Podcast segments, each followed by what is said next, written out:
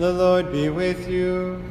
And with your spirit. A reading from the Holy Gospel according to Luke. Glory to you, O Lord. Jesus entered a village where a woman whose name was Martha welcomed him. She had a sister named Mary, who sat beside the Lord at his feet listening to him speak. Martha, burdened with much serving, came to him and said, "Lord, do you not care that my sister has left me by myself to do the serving? Tell her to help me." The Lord said to her in reply, "Martha, Martha, you are anxious and worried about many things. There is need of only one thing.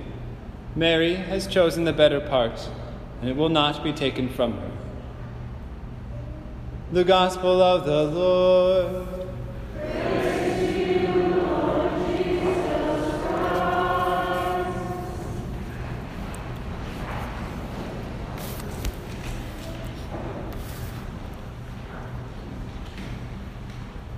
If I had $1 for every time someone told me, "Father, you know, the truth of it is I'm just a Martha and I'm not a Mary, so I'm just going to be consigned to working and those sorts of things, and I'm just not going to pray." If I had $1 for every time someone said that to me, I'd be a rich man, and I don't think we'd ever have to do a fundraiser for the school again. But unfortunately, I don't get $1. The reality is that's a really false understanding of our gospel today. Our Lord Jesus Christ did not condemn those who work in our gospel. If that was the truth, then our Lord condemned himself because he himself worked pretty hard throughout his gospel life. He would spend whole days healing and casting out demons. He was so exhausted one day he had to sit next to a well and speak to a woman from Samaria. He had to rest because he labored hard. So many of his parables talk about labor. So our Lord Jesus Christ was not saying to those of you who are busy, "Well, you failed, good luck, try again." No, what our Lord Jesus Christ is saying, we should actually listen. "Martha, Martha, you are anxious and worried about many things. There is need of only one thing. Mary has chosen the better part, and it will not be taken from her." Our Lord didn't say, "Martha, Martha, you crazy woman, just sit down and relax a little bit. You should stop working." I didn't hear that. He didn't say, "Martha, Martha, you just need to stop." He said, "Martha, Martha, you're anxious and worried about many things." It wasn't about what she was doing. It was about how she was going about it. See, my brothers and sisters, the full reality of the church's teaching about all of this is that human labor is good, sanctifying, and dignifying. It is by our labor that we are expressing the dignity of mankind. The church's teaching from the time of Christ, and actually even before that, is good human labor is something we should strive after. So good working environments, just wages, all the rest, the church has fought for, because we know that the heart of every man and woman desires to accomplish a task and take pride in it. We were created to create. We're created in the image of a God who works for 6 days and rests for one. Labor is good and should be made holy. Do you believe that your labor, no matter what it is, maybe you're a stay-at-home mom or dad, or you work as a teacher, or maybe you're a banker, or factory worker, or construction worker, it doesn't matter what you do. Do you believe that your job can be sanctified? Filled with God's presence himself, and is something that should lead you closer to God himself. Because if there's any part of your life, if you think, "Well, I just clock in, clock out, and I get my paycheck, and that's all it's worth," you're missing out on a major chunk of your day and your week that can be given to him. You see, where Martha went wrong was she was concerned and anxious and worried about many things. She was invited to worry about only one thing. So if we understand first and foremost that work is not only good but also necessary as an expression of human dignity, then we can understand the second truth from St. Paul. In our second reading, St. Paul told us very clearly about the gift and the truth of redemptive suffering. No matter how big or small, your suffering, physical, moral, emotional, spiritual, of all kinds, can be united to him. I fill up in my body the sufferings that are lacking in the body of Christ. And it's not because Jesus failed somehow and didn't finish off the sufferings necessary for us to be saved. Not at all. He did it once and for all. But the beautiful gift of our God is He says, guess what? I'm not going to save you without you. I'm not just going to apply my precious blood to you and just let you be totally separated from me. No, He invites us into the mission of salvation. He invites us into the mission of saving souls. Because He says, you're good enough and worthy of it. So we accept His grace and His love.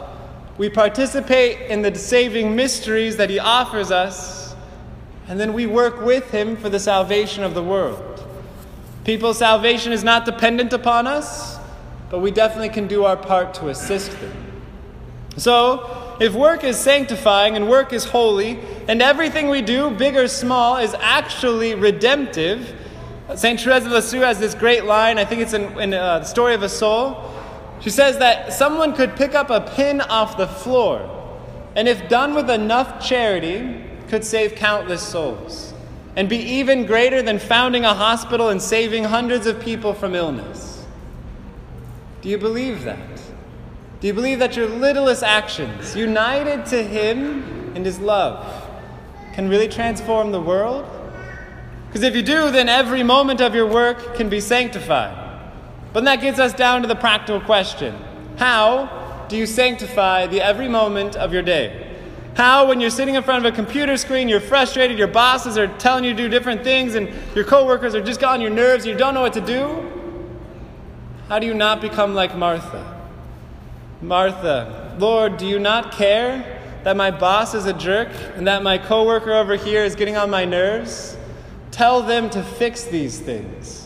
Lord, do you not care about how I'm suffering here in my cubicle or how hard I work and these other guys just slack off the whole time? Tell them to work.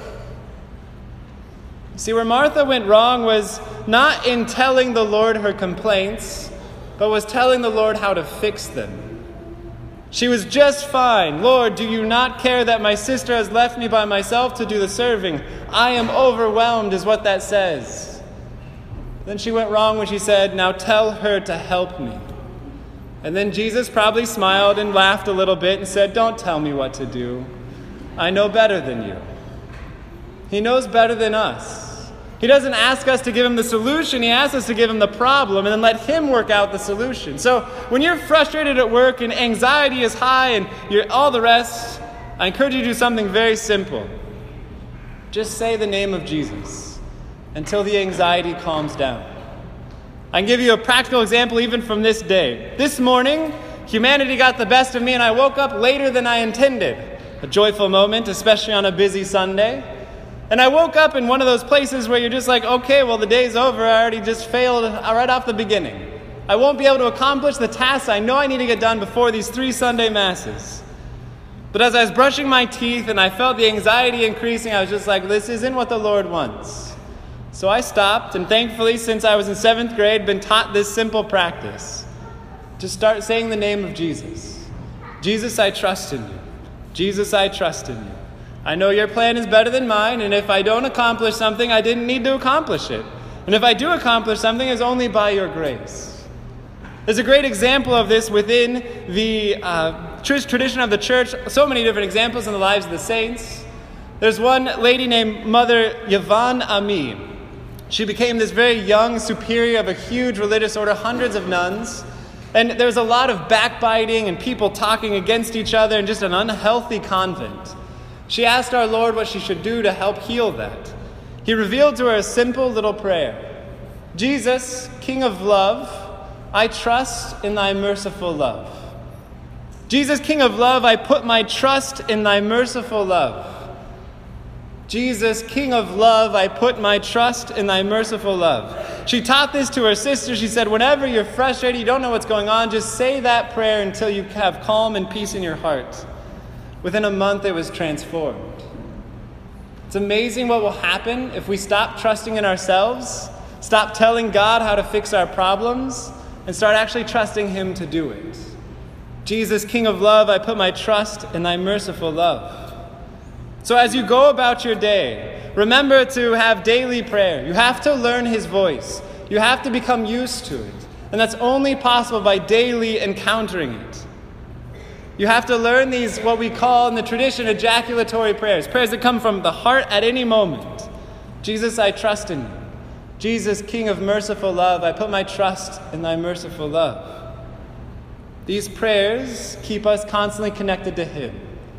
Because the one secret to holy work is to just simply remember him. When all of the chaos and the noise of your life seems to overwhelm you, your simple task as a Christian is not to figure it all out, but to remember him. And then he'll figure it out for you. And the final task before you to do this well is gratitude.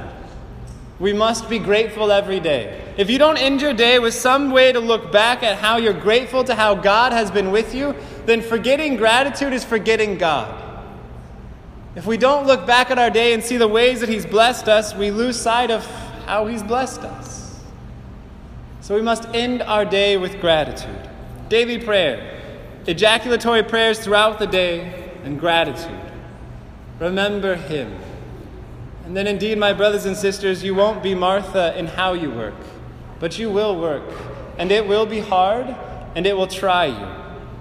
But indeed, as you work, you will be like Mary, because you've chosen the better part, the one thing that is necessary, our Lord Jesus Christ. He loves you, my brothers and sisters. He loves you as his sons and daughters. Do not be afraid of the labor, because our Lord Jesus Christ is with you in it all.